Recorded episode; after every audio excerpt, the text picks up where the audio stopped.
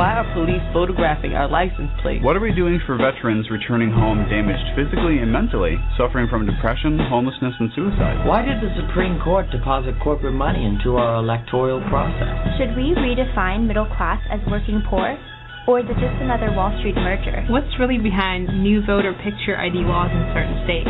Why aren't NBC, ABC, CBS, and Fox asking these questions? Welcome to the Reasonable Voice radio show. I'm your host, Marcello Rollando, the Reasonable Voice. The mission of the Reasonable Voice is to connect the dots between politics and finance, the need for better and more affordable education, our humanity, world peace, and of course, the arts which we then gladly provide our listeners, the voting public, as informative food for thought to provoke their self-determination and appetite for equal economic opportunity and justice for all without truth decay. The reasonable voices are advocates prioritizing education, preserving our history, leading by example for a peaceful and prosperous world by evoking and embracing both creative artists and political unity as solutions to our challenges. Good afternoon. This is Marcello Rollando, the Reasonable Voice, host of the Reasonable Voices Talk News radio program and my reasonable voice guest today is Director Olivia Martin McGuire. Olivia Martin McGuire is an Australian documentary photographer based in Shanghai, and she is actually calling us today from Hong Kong, where it is 1 a.m.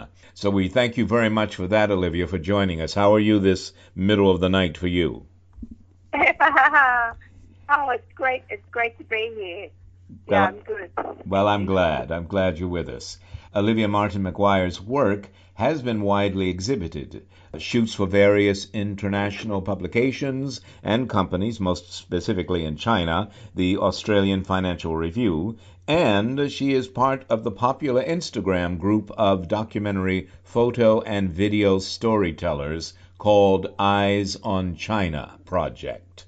Olivia has directed two short films in her early career and is now moving her storytelling skills into the filmmaking field.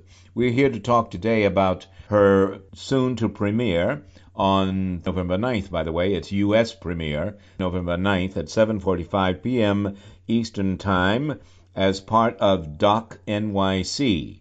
It's directed by and produced by Olivia Martin McGuire produced by Rebecca Barry and Madeleine Hetherton, I believe, and features documentary subject Allen Shi, the owner of, and I'll try to get this correct, the owner of the Jiahao Group. Is that close, um, Olivia? That's right. That's right. Uh, his name is Allen Shi, and oh. the the um, company is the Jiahao Group. Thank you so much. I appreciate that. I have actually a Chinese American wife who tried to drill me a couple of days ago. but I told her, I said, you, you would correct me. Okay.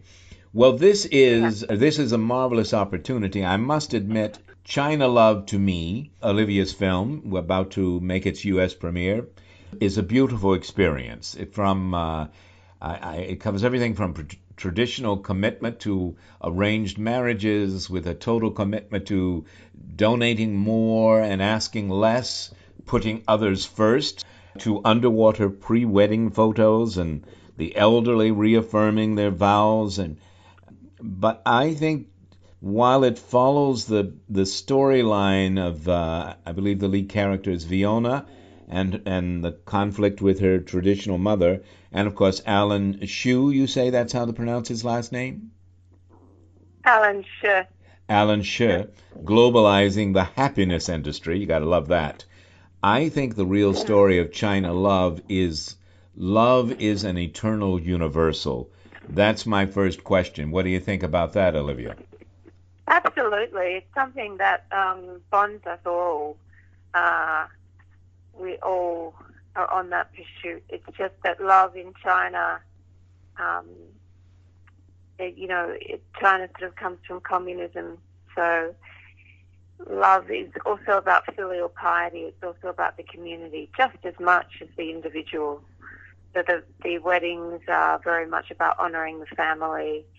Um, who you choose is not really always just your choice. Mm. It's a choice um, that's shared. Um, and the pre-wedding photos, which is what the the window of the film, Mhm. um, is something that's quite unique to Asia and specifically China, which are photos you get before the wedding. So up to a year before the wedding, you get sort of like these fantasy wedding photos.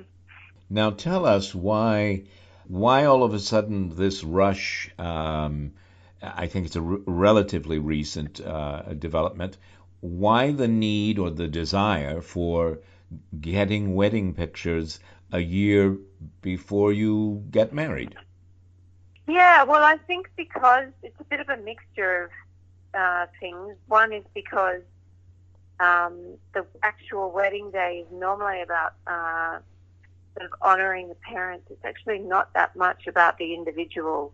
You have to sort of go through various ceremonies where you thank your parents, your grandparents in one home, and then you go to another home, and um, so there's not a lot of time to get those photos. And the photos, um, you know, if you if you go back to the Cultural Revolution, the, the sort of you uh, there was no such thing as wedding photos. Everyone had to get these black and white passport sized photos, really just as proof of the wedding. And there was, it was encouraged not to smile. You had to wear the same male style outfit. There was no dressing up. Um, so I think the pre-wedding photo industry now is just so big and so booming because of um, that that denial that happened. Uh, now you can be anything that you want to be. You can dress up as any fantasy character. You can display wealth. You can, you know, you can do anything Mm-hmm. photos. And I have to say, I I loved your film, China Love. So grateful to get a, a pre-interview copy of it because it was so incredibly moving. We take so much for granted in America, um, and certainly weddings are a big deal for us. But the need, the craving to have pre-wedding photos comes really after, as you mentioned, a cultural revolution when the expression of happiness, of intimacy was pretty prohibited. And now it's not just young Chinese citizens who are joining in and increasing energy uh, and, and industry of pre-wedding photos, but it's elder couples. Tell us about that. Yeah, I think it's. Um, I think a lot of the pre-wedding industry is driven by the by the parents. Actually, there is a strong need for um, the parents to see the younger generation able to do a lot of the things they weren't able to do. Mm. But then there's also this growing trend across the country um, with charities uh, uh, and community groups to offer free wedding shoots for those that were married during the Cultural Revolution. So there's couples normally around 70 who get these wedding photos for the first time. And it's sort of, it's, it's interesting how it plays out because it becomes this sort of moment of healing, this moment of celebration, this moment of reconciliation Mm. with their with their past. It's very moving for them, and it's um, it's really quite wonderful to see older people dressing up like that and and and being in the limelight. Yes. We don't really see in the West either. We don't really often see those sort of older people in that romantic limelight, um, you know, environment. Yes. And what I loved was how the younger generation watched their elders, grandfathers, grandmothers, aunts, and uncles, how emotionally they responded to seeing their elders have an opportunity to dress up for a wedding, to have wedding photos, and to uh, reaffirm their vows. Tell, tell us how how did that affect you as a movie maker? I mean, uh, it's just beautiful, I think. Yeah, it's very interesting. I mean, it's interesting having these younger people working as volunteers and running these charities.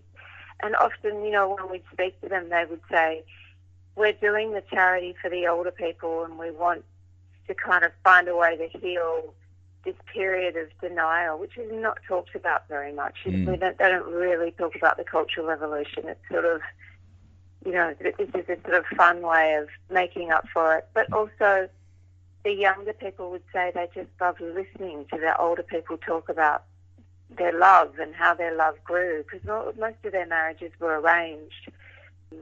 And the younger people say they've kind of lost their way a little bit in the in the new world where you know it's it's more about the individual and it's more about money and all these new concepts. So that's really sweet as well Mm. to see the younger people. You know, they look up to the elderly. Yes. And still, there are some that are conflicted by trying to have, I guess, a, a foot in each world. Um, that's challenging too. Yes, as you as you very much dis- display in your film China Love. I wondered, uh, tell us some of the antidotes, some of the stories, like the the elderly woman now finally able to not only have wedding pictures but to have a wedding dress, and she compared marriage as a partnership of chopsticks. Yeah, well, I think I think um, it's a lot more pragmatic, and I think romance is really a new concept. It's a it's a Western concept, and it is a concept that comes from individualism. But um, what you do find is in, in this sort of communist history, that true love is really strong as well, and it's something that grows Mm. through that practicality by true loyalty and um, almost perseverance, you Mm. know, of just being there for one another. And there's this beautiful love that you see within the elderly couples, which is quite something to observe. But it has that pragmatic nature of not giving up on each other and, you know, becoming really enmeshed as a pair and sort of surrendering to the other. Hmm. Yes, and I, I remember also there was an elderly woman who was asked, Did you have romantic feelings when you got married? And she answered without hesitation, No. But they were committed to each other and have grown together. And I think the love they feel for now, they may not call it romantic marriage, but I felt it was an amazing bond. And you can feel that in your film, China Love. Yeah.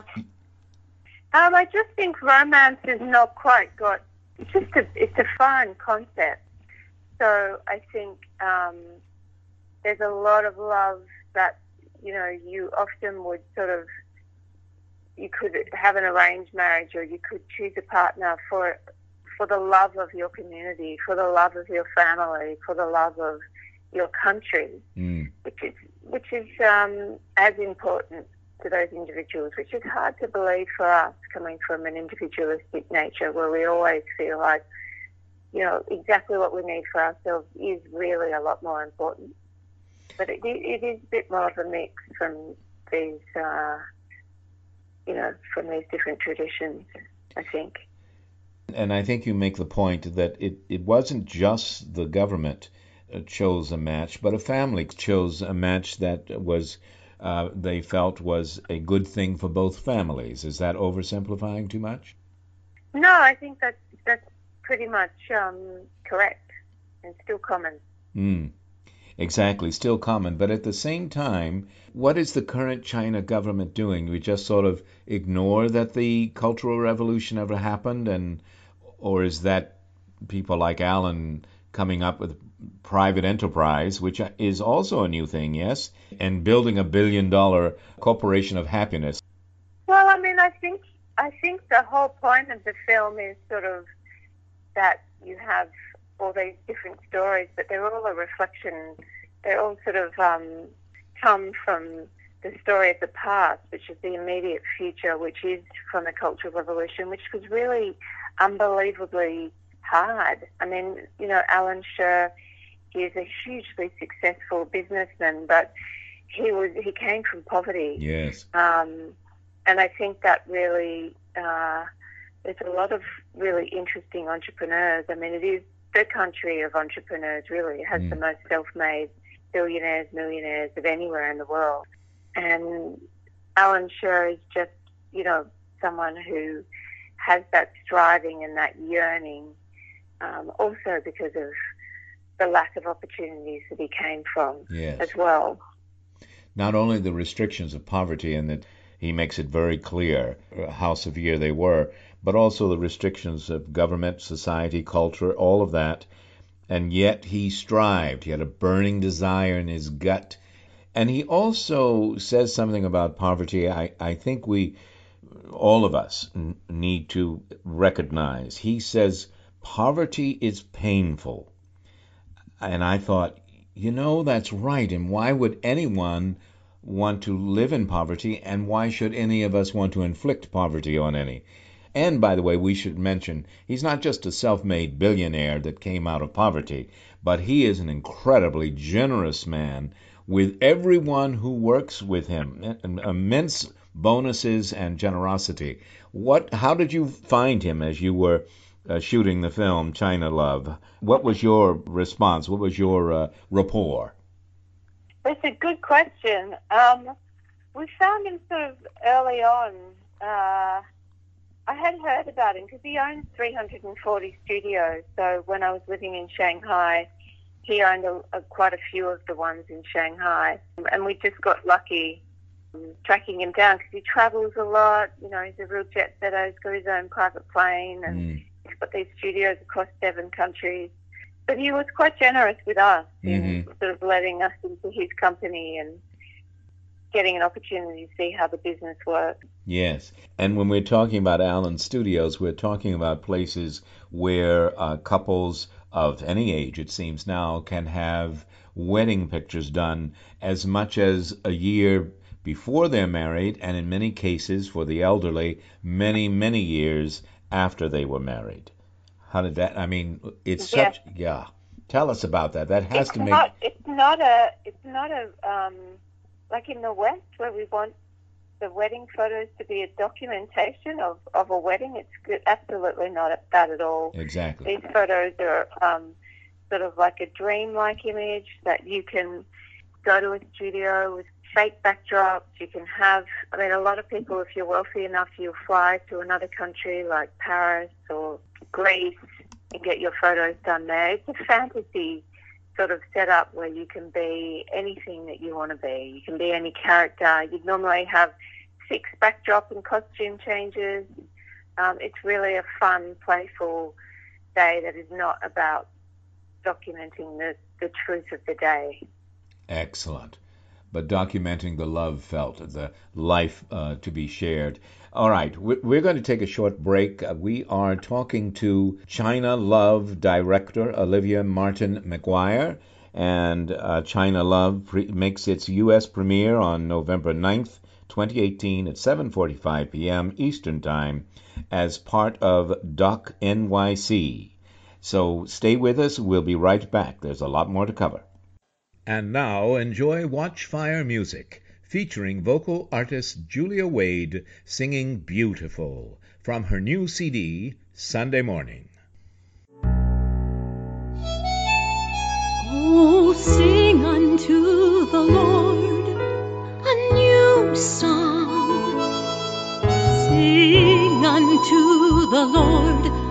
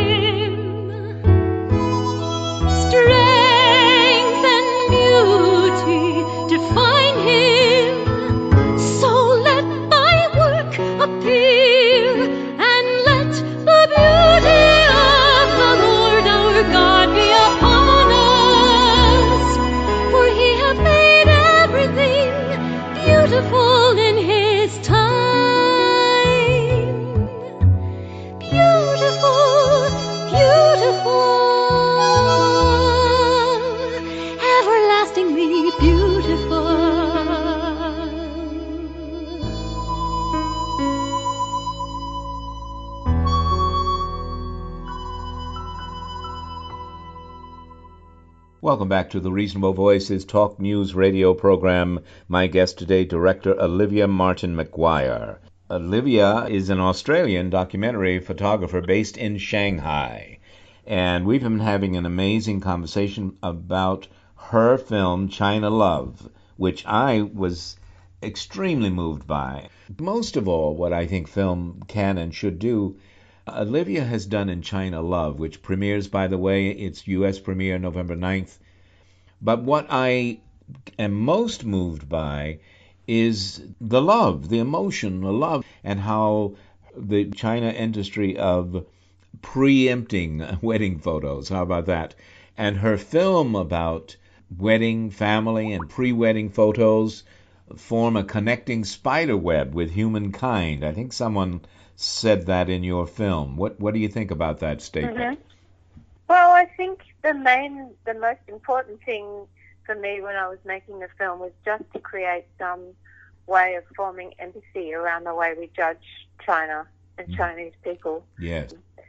So you can see, you know, there are sort of, if you take some of the stories out and you look at the final product, you might see a mother who's being really uh, intense with her daughter and being really demanding and there's there's a you know self-made billionaire and there's all these sort of things that happen in China all the time. But if you just look at the whole picture and look at where they're coming from then it is more emotional because you see the whole picture which I think we often don't see in the media. You know we sort of have these quick grabs about China and it's um, I think they're often really um, heavily judged without a holistic sort of point of view of where they've come from. Yes. I just find it unfortunate when anyone, any nation, any profession chooses to limit the the truth, the definition of another culture, I think to make themselves look better. I think that's so sad. But China is a land of mystery. But the mystery is primarily, I think, because we haven't really dug as deeply as you have, as China Love, your film, does. To have insights through your film, China Love, into their struggle and their happiness and their conflicts and their overcoming obstacles, all of that is what I think is the beautiful message of your film, China Love. Another thing, color the colorful attire, colorful clothing. That's kind of a new thing, yes? Absolutely. I mean, um, the the many people that we interviewed who were married during the Cultural Revolution or who lived through the Cultural Revolution explain that um, it was completely forbidden to wear anything but the one colour. With mm. everyone wearing sort of like a grey blue colour. It was also kind of looked down upon to be even naturally beautiful. You just you, you weren't meant to be different from anyone else. Um, or that was seen as capitalist. That was seen as you know the individual needs and wants were seen as um, looked down upon. And if you did wear a patterned top, or if you did try and curl your hair or put your hair up, you could be publicly, you know, humiliated. So now it's sort of swung in the other direction, and you really see it. You can see it when you read the news. You can see how things have swung in the other direction, but you really see it in these photos in a beautiful way, mm. where you can you can dress up and be a queen. You can dress, you know, you can be a princess for a day. You can wear a crown. You can wear six different outfits, and, and it is more colourful, and it is anything's possible. Tell us about the shoot where the bride wanted, uh, made it very clear to her wannabe groom that she wanted photographs, uh, wedding photographs, before the wedding, underwater. Because yeah, that's that is quite a. I mean, look, the pre-wedding photos, no joke. They're super important.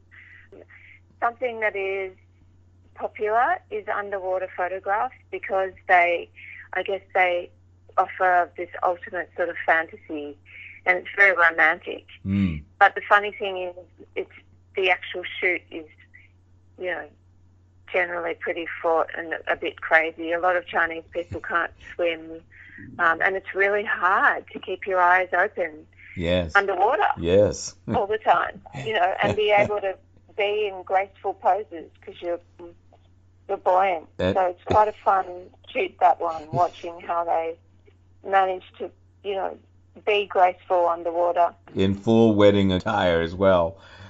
You know, we are talking, understandably, because of China Love, about pre wedding wedding pictures, but we should also mention that the ritual of marriage has been a major, of major importance to the Chinese culture and Chinese society.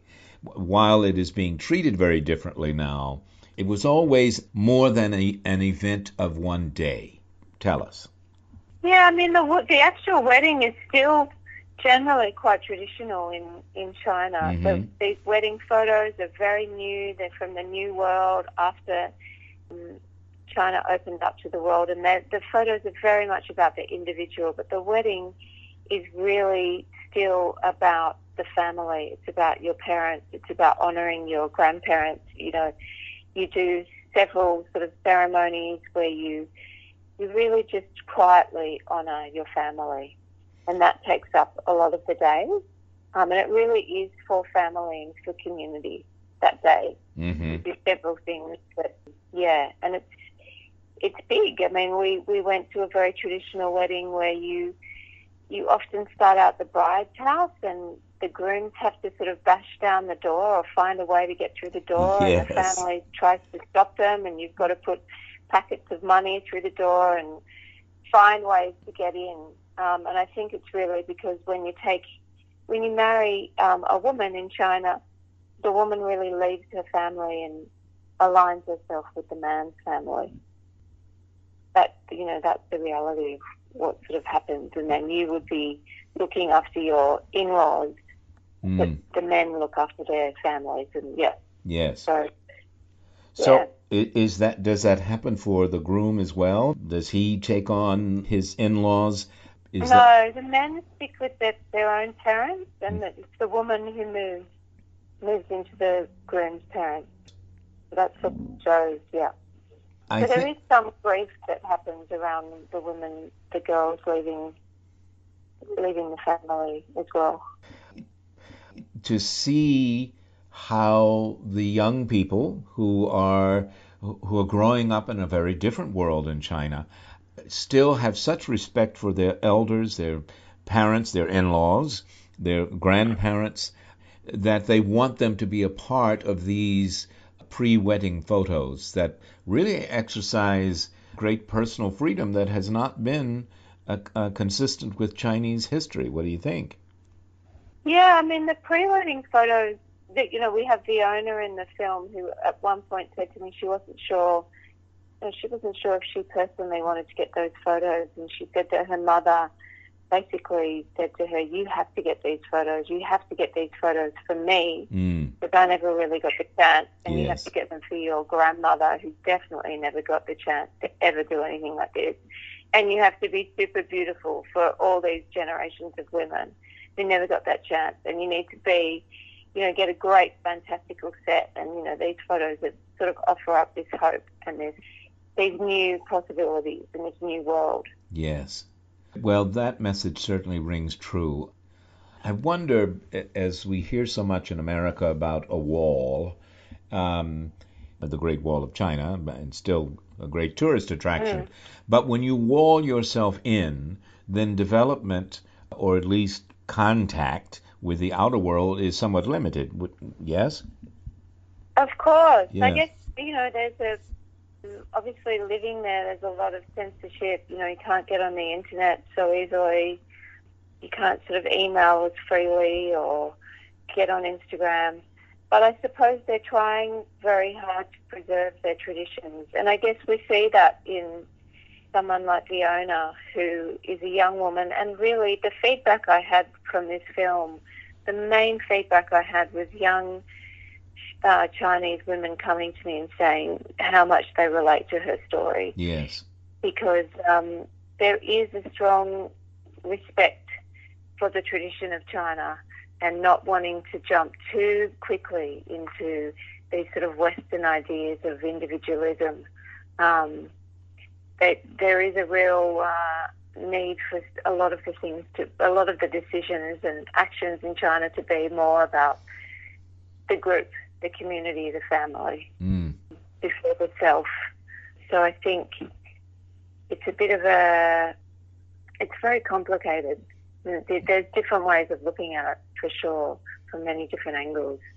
But um, for sure, it is still very centered Yes. um, and there is still that very strong control around preserving the traditions, and and and you and you do see it in the young people, and them sort of being caught between wanting to go forward into the new world, wanting to go into this individualism from the West, but also not wanting to leave the, the tradition too much either. exactly. Um, yeah. one of your leading ladies. She and her mother are part of that uh, that arc, trying to somehow bridge the two worlds. She very much is um, loves her mother, uh, trusts her mother, um, uh, is respectful of her mother, and at the same time, her mother's imposing tradition and the daughter trying to respect that and at the same time live her own individual life. It is a razor's edge, yes? It is, and I think it's something that um, is we don't often realise in the West. We don't, we don't, we know because we we sort of have this idea that the West is sort of the first world, and Mm, we often don't realise that these traditions are, um, you know, they're loved and they're Yes. important, and Yes. there is this, there there is not. It's kind of about having finding a balance between the both of these things. you know, my my again, my wife is Chinese American, and I'm of course Italian, and um, she reminds me more than often than than I like that uh, it's the Chinese that created the the noodles and the pasta that I uh, love so much, not the Italians. But I'll get letters for that. But at any rate, but we we owe. Yeah. I just think we owe so much, as China Love proves. China Love, directed by our guest today, directed and produced by Olivia Martin McGuire, proves that there is much more, and it's such a cliche. There's more that unites us than divides us. We use that a lot in American politics, but the truth is, it is a marriage of traditions and multicultural histories and how they all contribute to the whole human experience. Tell us how you feel about that, Olivia, if you agree with me, but also take us out on uh, what you want us to take from your film, uh, China Love, that is about to have its U.S. premiere on November 9th. Yeah, so I, I, for me, the most important thing in the way the story was told was just to give a holistic point of view, which is different from a lot of other stories that we hear around China, um, and trying to have a more empathetic, more human, humanistic point of view of China, just to see it from, you know, just to think about it from another perspective, really. That's the main thing, is just sort of creating that way of looking at a, a country that is judged a lot, for sure, Hmm. And just sort of creating a bit of empathy around, oh, well, yeah, the, this happens, that happens, that happens, but, oh, maybe that's why. And, oh, you know, that rather than the, the quick, short judgments that we're sort of encouraged to do in our society, really, through the mm. media. It's just a humanitarian film. Yes. So that's my, that would be my main thing, is just to create a bit of, you know, people just to think, just, you know, think about it a bit in a different way. Yes. See China in a slightly different light. Exactly. And you know, change comes in small ways. Uh, there's so much. Uh, China is accelerating its progress, but it still comes down to, I think, that love between human beings and how that has been a transition via the uh, pre wedding photos that allow people who weren't allowed to dream out loud to now have those dreams recorded. I'll tell you one of the most poignant moments for me is when I saw a young Chinese woman. I don't know if she was a daughter or a volunteer with the charities, but when she wept, as did I, watching her, the, because the the older couples were getting these wedding pictures now, colorful, years after they were married, and were very, very much involved and able to express their love. Uh, I can't thank you enough, Olivia, not only for being our guest, but for making China Love, premiering November 9th. Oh, Thank you. Thank you. thank you, Marcello. Yeah, come along, Yes, everyone. Check it out. exactly. NYC, Friday night. And where else can we go to find out more about China Love even before its premiere? You can go to the website, chinalovefilm.com, hmm and there's quite an active Facebook group, China Love Film. And there'll be other film festivals that are coming up, and then there'll be other ways of seeing it online. We're just not quite there yet because we're still, um, it's only just sort of been released. So the best way to find out is through the chinalovefilm.com or through the Facebook page. Excellent. And we have been talking about China Love, the film to premiere in the United States of America on November 9th, 2018 at 7:45 p.m. Eastern Time as part of Doc NYC, directed and produced by Olivia Martin McGuire, our guest today. Olivia, we certainly wish you all the very best. It has been an absolute joy to see your work and to have the opportunity to uh, listen to you tell us all about it. Thank you so much for being on the show. Thank you so much. Thank you. Bye now. Thanks, Marcellus. Bye. And now, another film rental discovery. Welcome to the Indie Film Minute. Australian director Bruce Beresford has been a well-respected director since his 1980 breakthrough film Breaker Morant. With such Oscar-recognized films as Driving Miss Daisy and Tender Mercies to his credit, it should come as no surprise that he is a master of manipulated emotion. Mao's Last Dancer tells the true story of Li Cunxin, plucked as a child from farm life in rural China to become a state-trained ballet dancer. Li was a part of Mao Zedong's plan to develop great athletes and artists who could demonstrate to the world the triumph of Chinese communism. He is ultimately chosen by the state to travel to America, representing the superiority of his homeland. Li interns with the Houston Ballet Theater and becomes a star. When he decides to defect and remain in America, a potentially embarrassing major international incident looms. It's tempting to write off this film as jingoist propaganda and a manipulative tearjerker, but it is also a story well told, with great beauty in the dance and a basis in historical fact. Yes, Mao's Last Dancer is touching and magnificent entertainment. Tears do flow, and that's just fine with us. Indie Film Minute. Not in theaters. Discovery through rental. Hello, I'm Marcello Rollando, the Reasonable Voice, thanking you for joining us and becoming one of the reasonable voices heard round the world. Our voting choice an America built on solid rock or Republican sand. Why are so many of the Americans whose candidates won in 2016 so angry? Why aren't they happy with themselves, their vote, and the result of their electoral college victory? Why, in the land of the free, do fewer than half of America's eligible voters pass on the privilege? Why do we prefer expedient indifference and overconsumerism more than civic duty and good citizenship? Why are we shocked by the darkness enveloping us when we're increasingly riveted to the revile residue of political hacks and packs? Why are some likely voters mesmerized by negative ads, puppeteering on programmed devices, attempting to whitewash America's of, by, and for the people national creed into blinded faith, devouring separatism of Supreme Being and Supreme Court? Why are the closed minded so open to closed borders, inheriting the wind of their master's voice, trumpeting red glare to remaster, We hold these truths to be self evident? To the truth will set you free, patriots?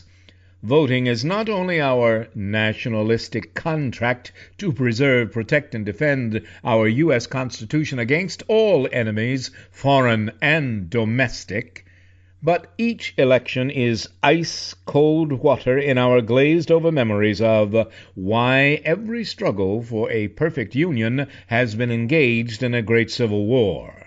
While rallying to rile up the base of opposing points of view clearly defines the great divide media and pollsters say we the people have chosen to become, we're aiding and abetting the resurfacing of our most detrimental historical battle lines hate and fear of changing evolution versus our rainbow of colors revolution. The former favoring stagnating American progress with the darkness of tiki torch parades, and the latter stumbling imperfectly forward until November 2016.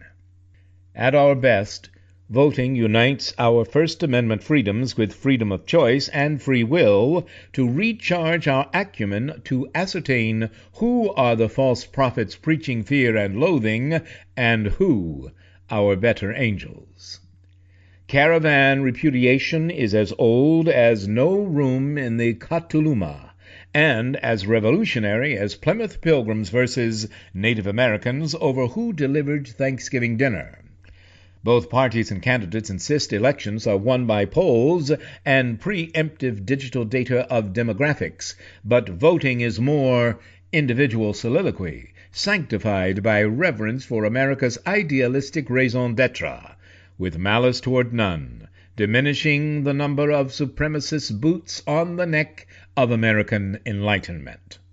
However, if reason succumbs to blind obedience, and reasonable debate yields to the incivility of right wing theocracy, independent thinking will be in a me first ecclesiocracy chokehold.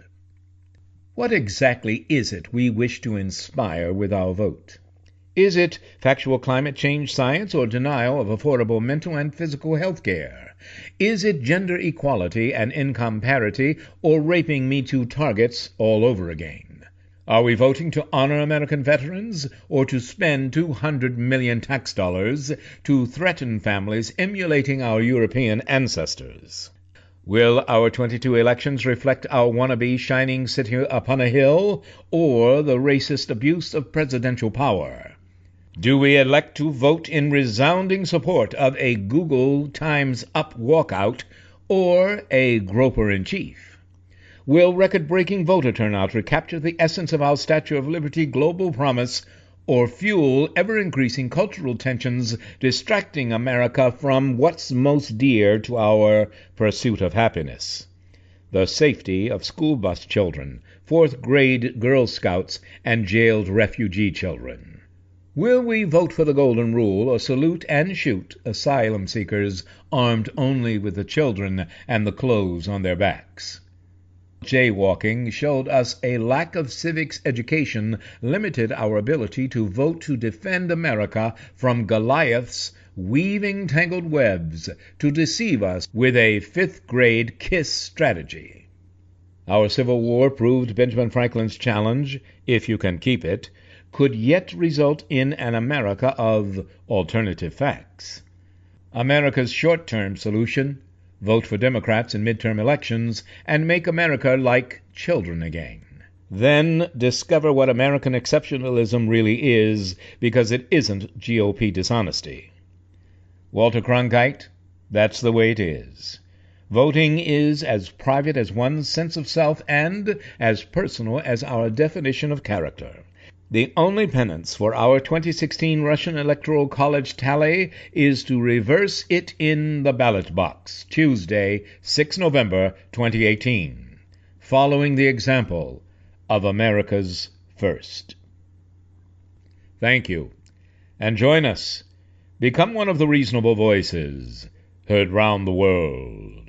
Thank you for continuing to listen to, support, and share the Reasonable Voice Blog Talk Radio with family and friends, especially online. We enjoy hearing from you, and in response, yes, we are now accepting new company and business advertisers and welcoming organizations seeking to be one of our sponsors. So please do continue to email us at thereasonablevoice at gmail.com. However, if you prefer to simply make a donation, your donations are greatly appreciated and can be made through PayPal by clicking on the donate button found at the top of the homepage of The Reasonable Voice voice.com website. Thank you for joining us today to make every day as reasonable as possible. We hope you will download and share our downloadable podcasts. I'm Marcello Rollando, the Reasonable Voice, hoping you will become one of the reasonable voices heard round the world.